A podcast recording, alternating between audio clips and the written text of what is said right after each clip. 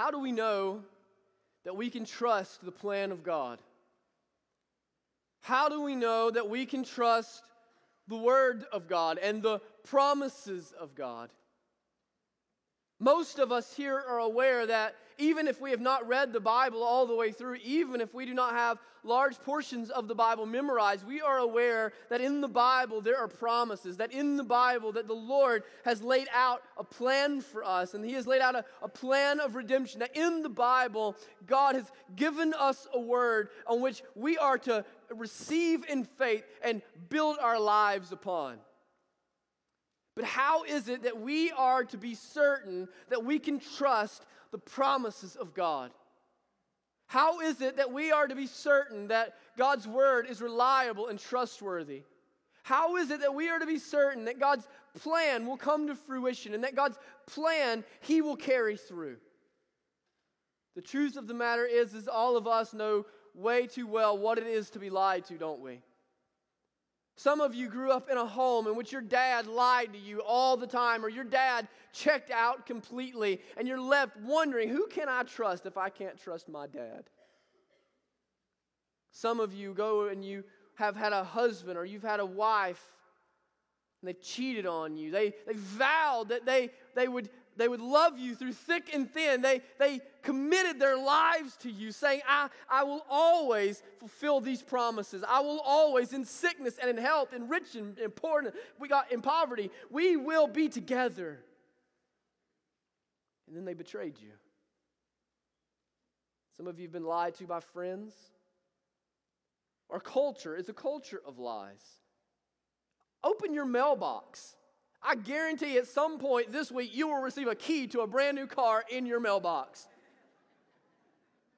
I have won more cars than I can count. But guess what happens when you take that key to the car lot? Oh, no, that's not what that says. We live in a bait and switch culture. And as a result, we wonder if maybe we have a bait and switch God. A God that promises one thing but delivers something else. A God that gives us one promise, but we aren't certain if He's going to be like our earthly Father and not deliver. Perhaps this is all just some massive fundraising scheme. Perhaps this is all one big plan of deception. How is it that we know we can trust God? As we move into the second week of Advent, I want you to understand this is what Advent does for us. This is what Advent teaches us. Advent teaches us about the reliability and the trustworthiness of the plans of God and of the promises of God. If you were not able to be with us last week as we kicked off Advent, I would commend the sermon to you to catch up. But the word Advent simply means come, come. And so we, when we talk about Christ's Advent, we talk about his Advent being two times. Christ first coming, the, the coming that all of us celebrate at Easter, the coming where he is di- where he dies, is buried, and is resurrected. And then we celebrate Christ's second advent, the longing for Christ's second coming, when he will return in victory for his church. And so throughout this morning, you'll hear me say Advent. And when you hear me say Christ's Advent, we're thinking Christ's coming, Christ's first coming, Christ's second coming. If you have your Bibles, I hope you would turn with me to Isaiah chapter 52. Isaiah chapter 52. In the early church, in the first century, and the centuries that would immediately follow, they believed that Isaiah chapter 52 and 53 were the pinnacle of all of the Old Testament in regards to its teachings about Jesus. They saw more rich theology come from the fourth servant song of the book of Isaiah than any other passage in all of the Old Testament. And so, as we read these words this morning, we read them with centuries, even millennia full of Christians that have found hope and joy and richness and worship in these words. Would you stand with me as we read God's word together? We're going to be in Isaiah chapter 52. Begin in verse 13. We'll read all the way to the end of chapter 53. 53 should have begun at verse 13, but hey, the chapter division's not inerrant. All right. Read with me. God's word says, Behold, my servant shall act wisely. He shall be high and lifted up and shall be exalted. As many were astonished at you, his appearance was so marred. beyond human semblance, and his form beyond that of the children of mankind. So shall he sprinkle many nations. Kings shut their mouths because of him, for that which has not been told them they see, and that which they have not heard they understand. Who has believed what he has heard from us? And to whom has the arm of the Lord been revealed? For he grew up before him like a young plant and like a root out of dry ground. He had no form or majesty that we should look at him, and no beauty that we should desire him. He was despised and rejected by men, a man of sorrows and acquainted with grief. And as one from whom men hide their faces, he was not despised, or he was despised, and we esteemed him not. Surely he has borne our griefs and carried our sorrows, yet we esteemed him stricken, smitten by God, and afflicted. But he was pierced for our transgressions, he was crushed for our iniquities. Upon him was the chastisement that brought us peace, and with his wounds we are healed. All we like sheep have gone astray. We have turned every one to his own way, and the Lord has laid on him the iniquity of us all. He was oppressed and he was afflicted, yet he opened not his mouth. Like a lamb that is led to the slaughter, and like a sheep that before its shearers is silenced, he opened not his mouth. By oppression and judgment he was taken away. And as for his generation, who considered as he, that he was cut off out of the land of the living, stricken for the transgression of my people. And they made his grave with the wicked and with a rich man in his death, although he had done no violence, and there was no deceit in his mouth. Yet it was the will of the Lord to crush him. He has put him to grief. When his soul makes an offering for guilt, he shall see his offspring. He shall prolong his days. The will of the Lord shall prosper in his hand. Out of the anguish of his soul he shall see and be satisfied. By his knowledge shall the righteous one, my servant, make many to be accounted righteous, and he shall bear their iniquities. Therefore I will divide him a portion with the many and he shall divide the spoil with the strong, because he poured out his soul to death and was numbered with the transgressors. Yet he bore the sin of many and makes intercession for the transgressors. May God bless the reading and the preaching of his word this morning. You may be seated. The book of Isaiah, the prophecies are dire. It comes to a desperate time in the life of God's people, and is particularly given to the people of Judah, the, the, the, southern kingdom. See, throughout the book of Isaiah, they are teetering on the edge of exile.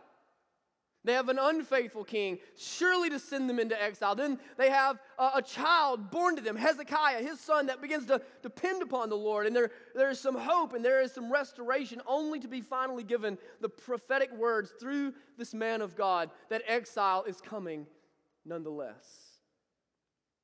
And so you have the people of God bracing for the punishment of God.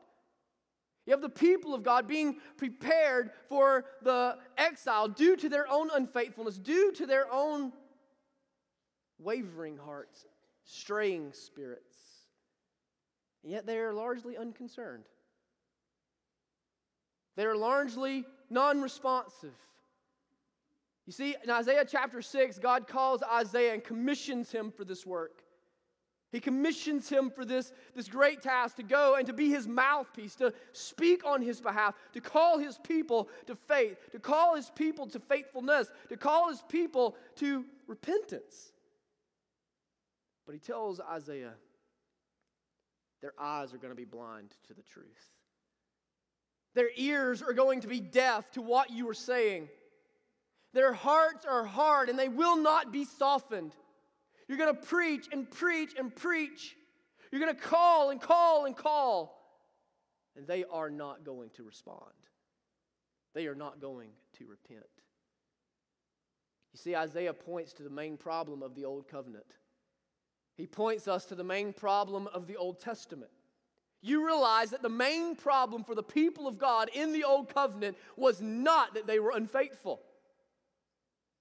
The main problem for the covenant people of God in the old covenant was that they were incapable of being faithful. Incapable. They were not sinning. They were not sinners because they were sinning. They were sinning because they were already sinners. Their hearts were already hardened, their eyes already blinded, their ears already deafened. They could not see the glory of God, they could not respond to the truth of God. This is why Jeremiah in chapter 31 says a new covenant is necessary.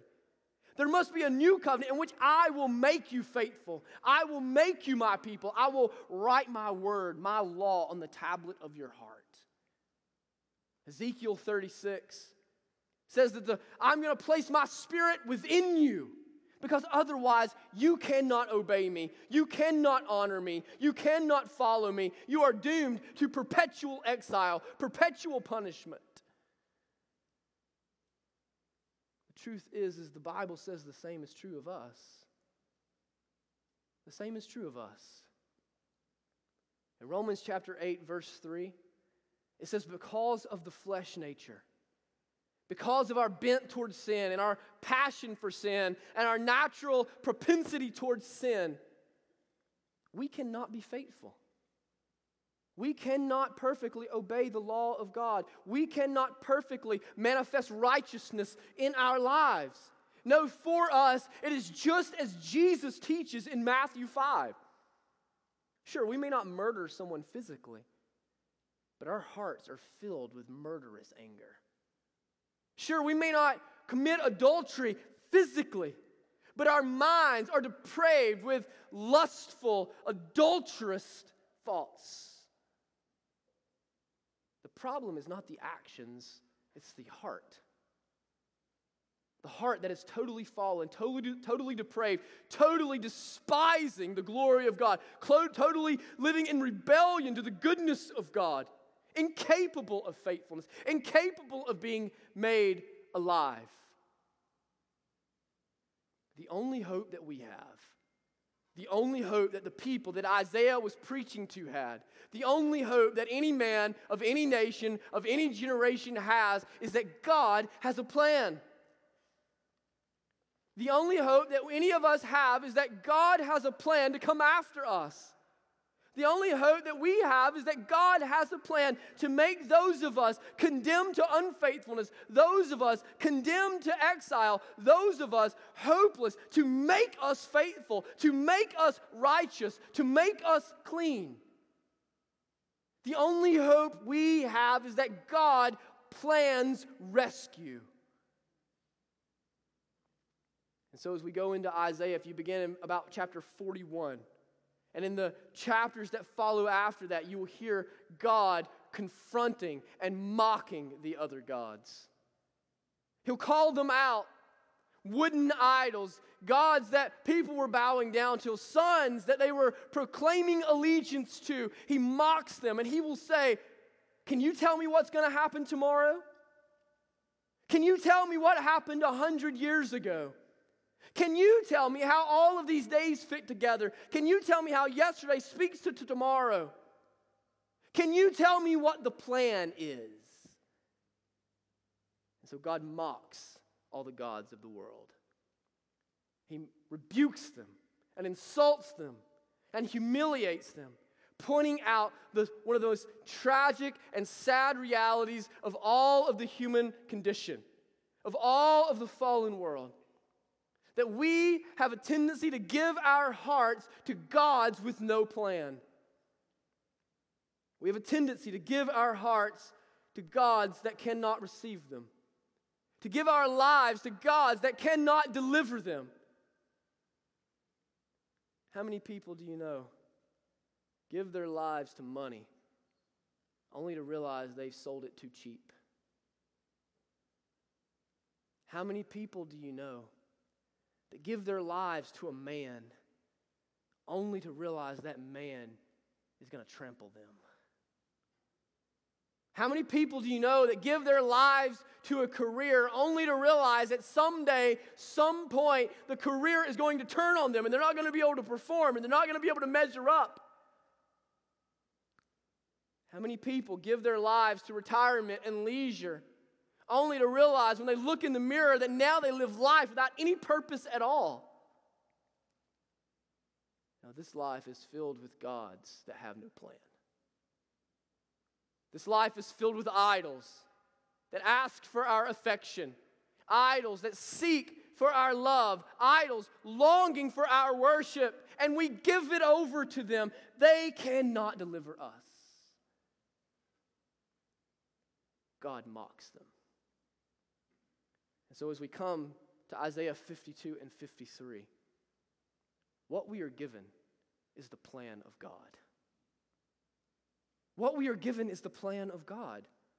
He's called them all out. You have no plan. You know not what tomorrow holds. You know not what yesterday holds. You cannot respond.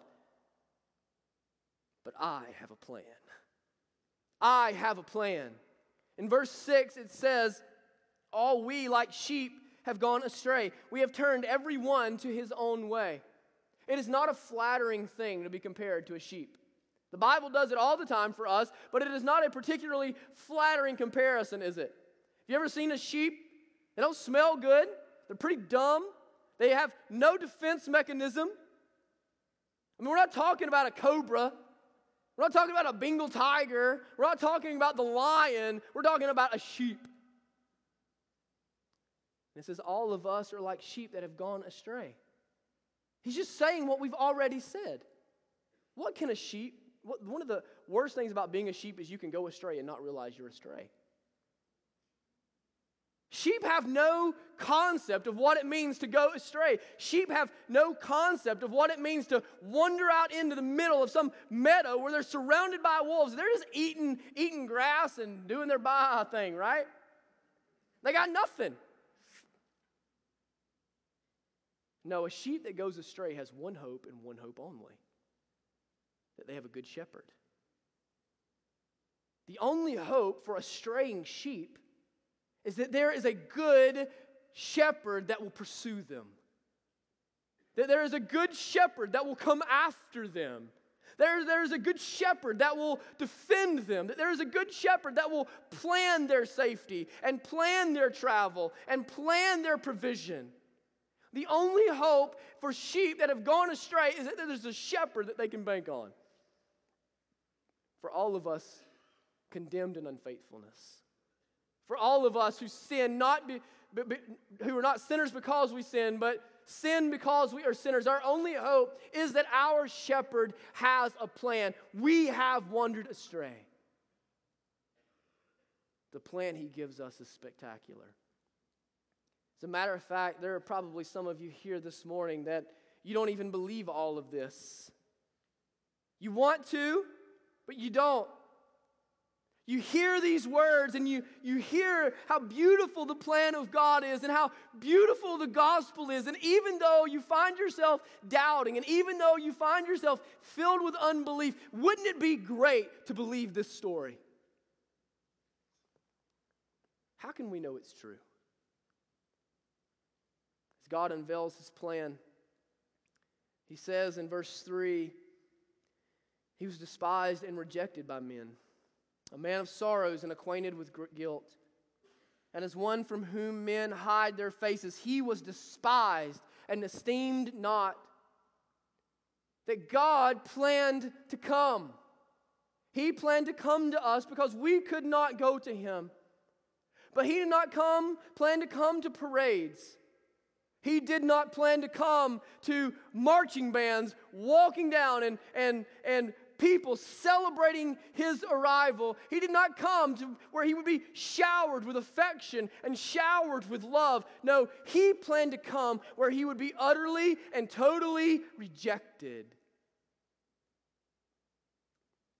And think about this billions and billions and billions of years before the first word was ever spoken and the earth came to be and the heavens and the earth were made, before light illuminated this creation, before any of that happened, he already knew about your rejection. He already knew that when he came into the earth, that his beard would be ripped out of his face. He already knew that when he came to the earth to redeem his people with his plan, that he'd be spat upon and he would wipe the spit of a man off of his face. Imagine such a thing. The Creator God wiping spit of the created man off of his face.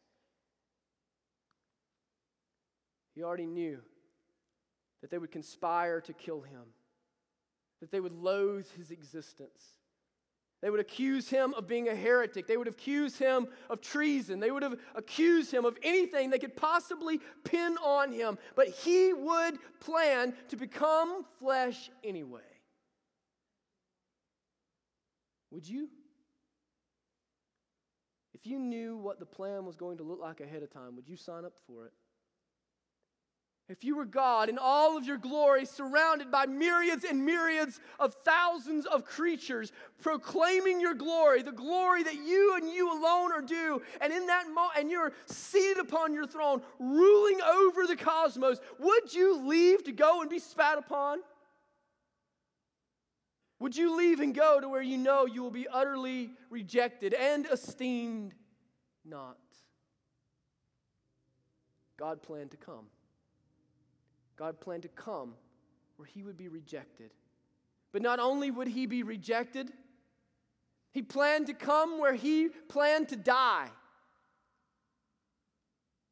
It says that he was going to be pierced for our transgressions. He's going to be crushed for our iniquities. Those are two different words for sin. Those are two different words for fallenness, two different words for unfaithfulness. Iniquity being the strongest word in all of the Bible to describe sin. He would be crushed for our iniquity. He would be pierced because of our transgressions. It was going to be placed upon him, put on his shoulders. The one who is holy, the one who is righteous, to be declared unholy and unrighteous. But you see, the problem is because of our sin. Because of our sin, the Bible says the wages of that sin is not just a death, but an infinite death. That the only way that you can repay the consequences of your infinite offense toward an infinite God is that you have to suffer an infinite death, bearing his infinite wrath forever. Any plan that's going to redeem such a thing any plan that is going to make such a, a sinner, such a person bearing such consequences right again, must be able to pay an infinite price. Only one can pay such a price. Only one can pay an infinite price because only one is infinite in nature, infinite in character, infinite in holiness, infinite in goodness, infinite in resources. Only one is omniscient and omnipresent and omnipotent. Only one is transcendent and immanent at the same time. Only one is among us and beyond us. Only one. The Lord God. The one that existed before time and will transcend time once it's gone. The one who is eternal, who speaks, and universes exist. But what kind of plan is this? What kind of plan is it where the Creator comes to die for the sake of the created? What kind of plan is it where the master dies on behalf of the slave? What kind of plan is it where the king dies on behalf of the peasant? What kind of key plan is it where the billionaire gives up his fortune so, so that he might rescue the bankrupt inmate off death row? What kind of plan is it where a holy God dies for an unholy people? What kind of plan is this? But I remind you that one of the things about being God is that gods can't die. Gods can't die.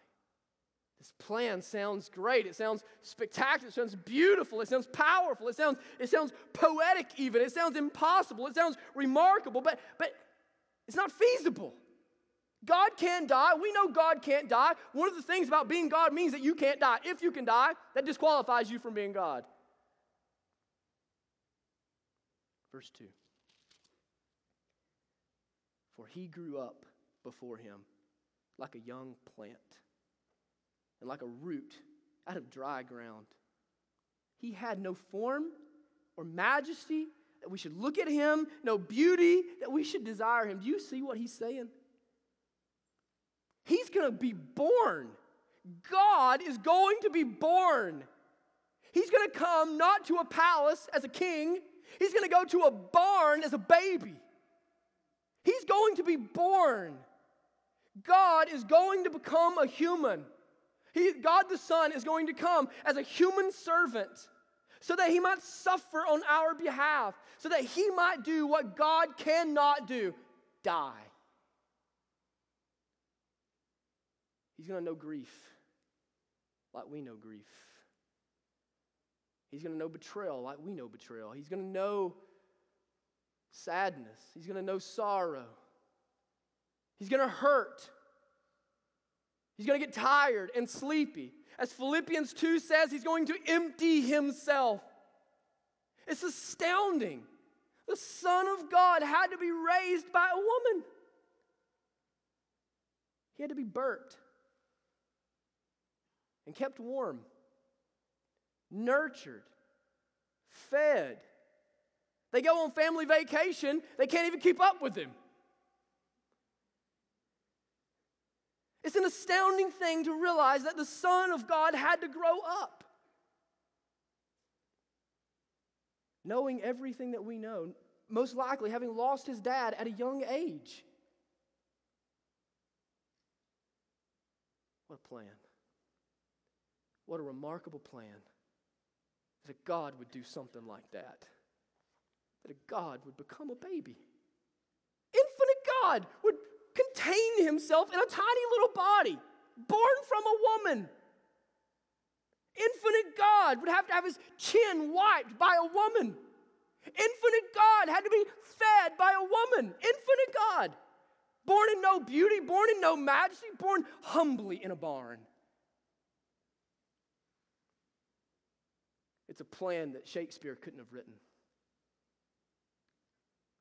It's a plan that Mark Twain couldn't have imagined. It's too far fetched. It's too unlikely. It's too impossible. You wouldn't buy a ticket to this movie because you would say, that's just crazy.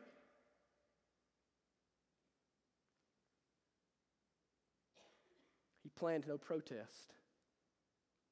He'd be born to a woman born for the purpose of dying. But notice what it says.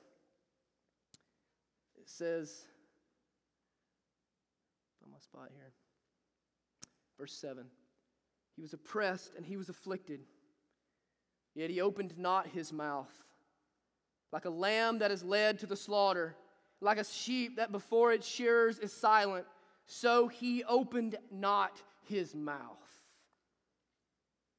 At any moment, as Jesus hangs languishing on the cross, he could have called down legions of angels to annihilate his executioners. As he stands humiliated before Pilate, as he's tied to a post and beaten by mocking men, as he's spat upon, as he's betrayed. At any given moment, he could have spoken, and all of them would have ceased to exist in an instant. He could have spoken, and they would have immediately stepped out into the most awful judgment, the most awful experience of vengeance ever known to any man in history. But he did not protest his death. The suffering servant came, the Son of God came, was planning to come, and to not say a word in protest. Willingly, he would take your grief. Willingly, he would take your iniquity. Willingly, he would take your transgressions. Willingly, he would take the stripes that were owed to your back. Willingly, he would take the nails owed, to your hands. Immediately, he would take the crown of thorns owed to your brow. Immediately, he would take the ridicule and the mocking and the wrath of God poured out over him on your behalf. Willingly, no protest, not a word spoken otherwise.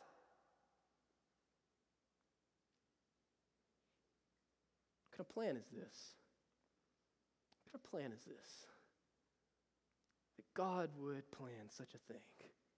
His son, the Son of God, would leave the right hand to be a suffering servant? Not to reign, but to die? Not to lead, but to languish? Praise God, he didn't plan to stay dead. He didn't plan to stay dead. No, verse 10. Yet it was the will of the Lord to crush him. He has put him to grief. When his soul makes an offering for guilt, he shall see his offspring. This is it. Circle this, underline this, exclamation, whatever you got, man. He shall prolong his days. He's going to be pierced, he's going to be crushed, he's going to die on the altar of the cross, he's going to be slaughtered on your behalf but he's going to die as a servant and be resurrected as a savior. His days will prolong. His days were planned not to come to an end, but to begin. He wasn't just planning his death, he was planning his deliverance. He was planning his resurrection. He was planning not only how his days might be prolonged, but how your days might be prolonged. That you would not know the infinite wrath and the infinite death that you were owed, but instead that you might know the infinite resurrection offered in the prolonging of days. Where he planned to be buried as a man, raised as a deity. This morning, how can we have hope? How can we have hope?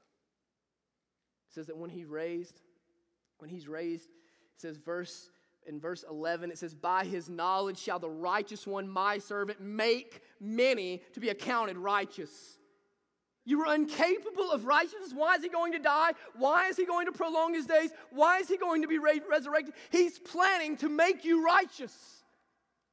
He's planning to make you justified in His eyes. He's planning to make you right again. How do we know that this is true? Because, brothers and sisters, it didn't stay a plan. The plans of God do not remain in the minds of God. We know that the plan of God is true because the plan of God is being fulfilled. We know in the plan of God is true as it is laid out in Isaiah 53 because he came. 600 years before he was to step into the earth, 600 years before he was to be put in swaddling cloths in a manger, he was predicted. But then, brothers and sisters, praise God, bless his name. He came. He came. He fulfilled his word, he fulfilled his promise. He fulfilled his plan, a plan that could not have been written by any mortal man. You see, it is Christ's first advent that proves to us the reliability of, of God's word. It is Christ's first advent that proves to us the reliability of God's plan. It is Christ's coming, the fact that he came and he fulfilled this in scary detail. He do you remember where he was buried? He was buried in a rich man's tomb. What did, where did it say he would be buried? In a rich man's tomb. He was pierced by nails. He, he had lashes on his back from the scourging. It said that we would be healed by these lashes 600 years ahead.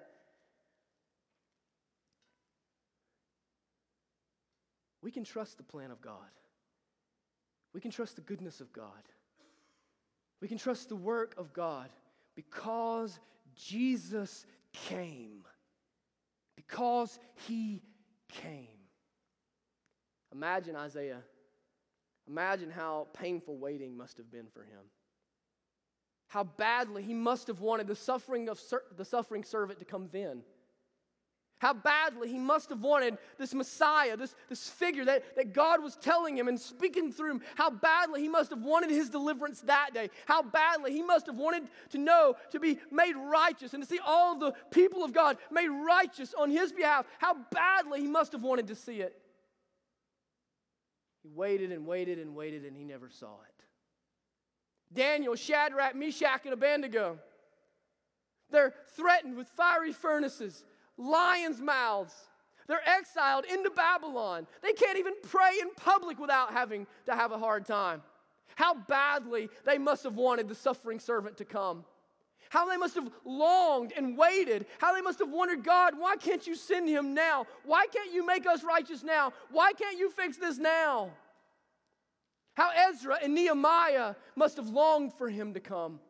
As they rebuilt the temple and rebuilt the walls, as they saw the people, the, the house of God in shambles and the, the city of God destroyed, as they saw the weakness and the threats, how they must have longed that the suffering servant would come, that he would come and make them righteous and make them holy and make them faithful. How they must have longed for him to come so they might be restored and celebrate and experience the spoils, as it says in verse 12. But they waited and they waited and they waited.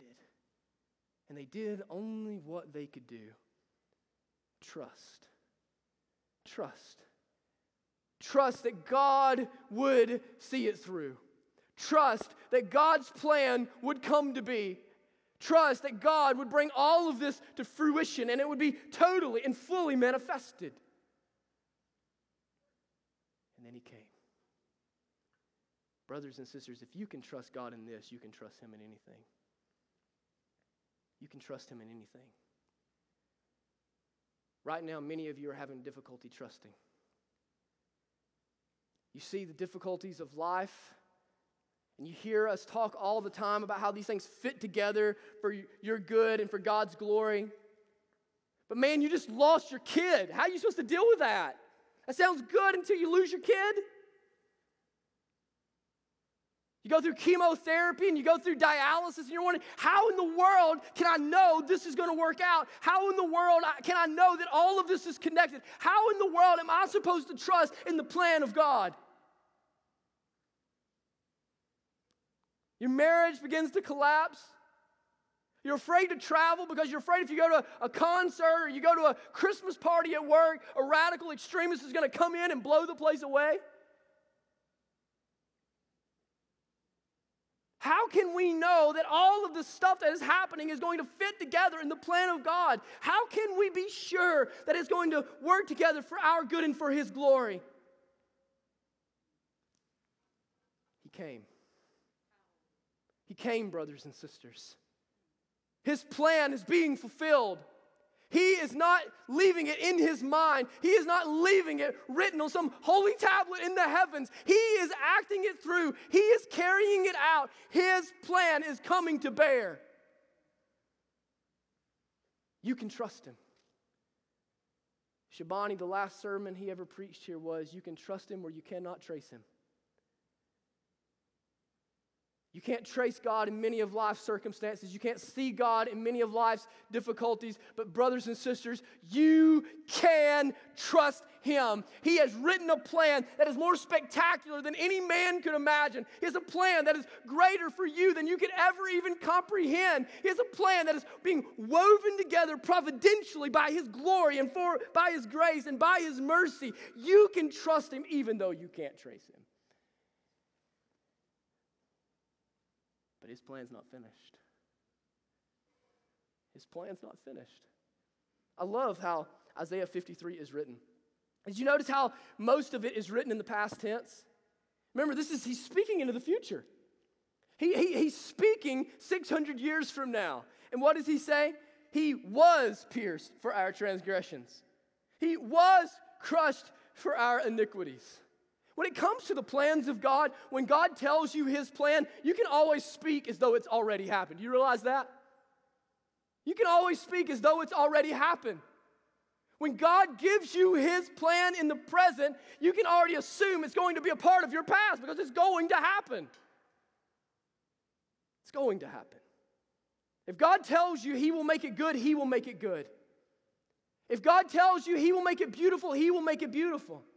If God tells you that your life is not in vain, it will not be in vain. If He tells you that your sorrow and your suffering will not be pointless, it will not be pointless. You can speak of it as though it's in the past. But it doesn't only speak as though it's in the past, does it? Beginning in verse, it bookends it with, pres- with uh, future tense. You notice that? It bookends it. Verse 52, chapter 52, verse 13. My servant shall act wisely. He shall be high and lifted up and shall be exalted. Verse 12 of chapter 53. Therefore, I will divide him a portion with the many, and he shall divide the spoil with the strong, because he poured out his soul to death and was numbered with the transgressors. You realize his plan's not finished. He has already proven to us the faithfulness of his plan, but he has not yet finished it and completed it and fully consummated it. It's already been proven, it's not yet been finished, but he's going to finish it. He's going to finish it. He come one time as a baby, he's coming back as the lion of Judah, standing on a white horse, splitting the eastern sky, calling his church to reign with him. He's coming back and he's going to wipe the tears from your face. He's coming back and he's going to wipe the sorrow from your life. He's coming back and the dead will be raised and they will reign with him and they will experience the glory of his personal witness. One day, notice in verse verse 52, verse 14, as many were astonished at you, his appearance was so marred beyond human semblance, and his form beyond that of the children of mankind. So he shall, so shall he sprinkle. The word sprinkle, you probably have a footnote in your Bible, can also be translated startle. Startle, shock, surprise. I think that's probably the better fit to the context. So shall he startle many nations. Kings shall shut their mouths because of him, for that which has been not been told them, they see. Act 1. Act 1 Jesus comes as a baby. Caiaphas, the high priest of Israel, conspires against him. The Sanhedrin, the ruling body of the people of God, conspire against him. Herod and Pilate conspire to condemn him. They hold him up and he speaks not a word, says not a thing, not an ounce of protest in his body. They condemn him to the cross where he dies a sinner's death. Act two. He comes back, not as a baby, but as a warrior. All of the kings bow down before him. Herod has not a word to say. Pilate has not a word to say. Caiaphas has not a word to say. The Sanhedrin, not a word to say. Not even Caesar, the greatest ruler in the history of civilization, will say a word. They will bow down before him. And with all of the creation, with all of the cosmos, say in unison, The Lord, He is good. The Lord, He is good. Jesus is Lord they will be silent this time. The plan is not finished, but we can speak as though it's already happened. The plan is not yet done, but it's going to be finished. We know this why he's already come once. Christ's first advent assures us of his second advent. Christ's first advent gives us confidence to know that he's going to come back. If he came to experience the death, do you not think he's going to return for the victory? That's the easy part. That's the easy part. Sin's already been defeated. The grave has already been destroyed. His days have already been prolonged. His first advent is the first fruits of the second advent that is to come. Are you with me? So this morning, you're waiting. You're waiting. You're just like Isaiah was. Just like Daniel and Shadrach and Meshach and Abednego were. Just like Ezra and Nehemiah were. You've heard that he's going to come back. You've heard and you wonder and you've heard it and you've heard it and you've heard it and generation comes and generation goes and he has not yet come back. And the waiting is difficult. The waiting is difficult. It's filled with sorrow and pain and grief. Brothers and sisters, the wait is going to be worth it. The wait is going to be worth it. Even though we don't know the time, and even though we don't know the place, and even though we don't know the how, even though we don't know so many parts of the plan, we know the wait is going to be worth it. As difficult as it is, as gut wrenching as it is, the wait for Christ's return, for Christ's second act, his second advent, it is worth it. Because we are filled and empowered with such powerful knowledge now, we can worship while we wait. We can worship while we wait. you go through the struggles of life and you stand in a line and you wait. So much of this life is waiting, isn't it? Christmas season is here. Some of you went on Black Friday, and I guarantee you did some waiting on Black Friday. Some of you have lost your husband, and you're waiting to not be lonely anymore. Some of you are waiting on the husband that is yet to come. Some of you are waiting on a baby that you so desperately want. Some of you are waiting on healing and deliverance from physical sickness. Some of you are waiting on deliverance from emotional despair. Brothers and sisters, we wait in faith.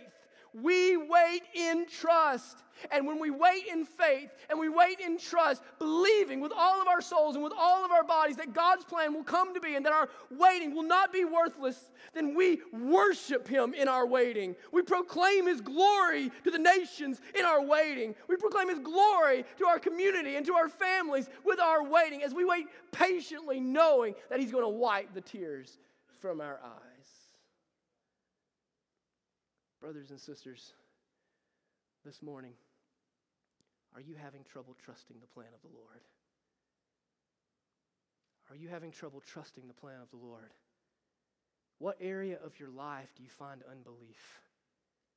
What area of your life do you, do you find wanting to hold and grip? What area of your life causes you to doubt the goodness of God? What area of your life causes you to doubt the plans of God? This morning, would you bring them to the altar and offer them to Him and say, God, I know your plan is good. I know your plan is trustworthy because you have come. God, this morning, I offer up to you my waiting that knowing one day you will come again this morning, will you offer him your unbelief? Will you offer him your distrust? Will you offer him your faith to worship him as you wait? Let us pray.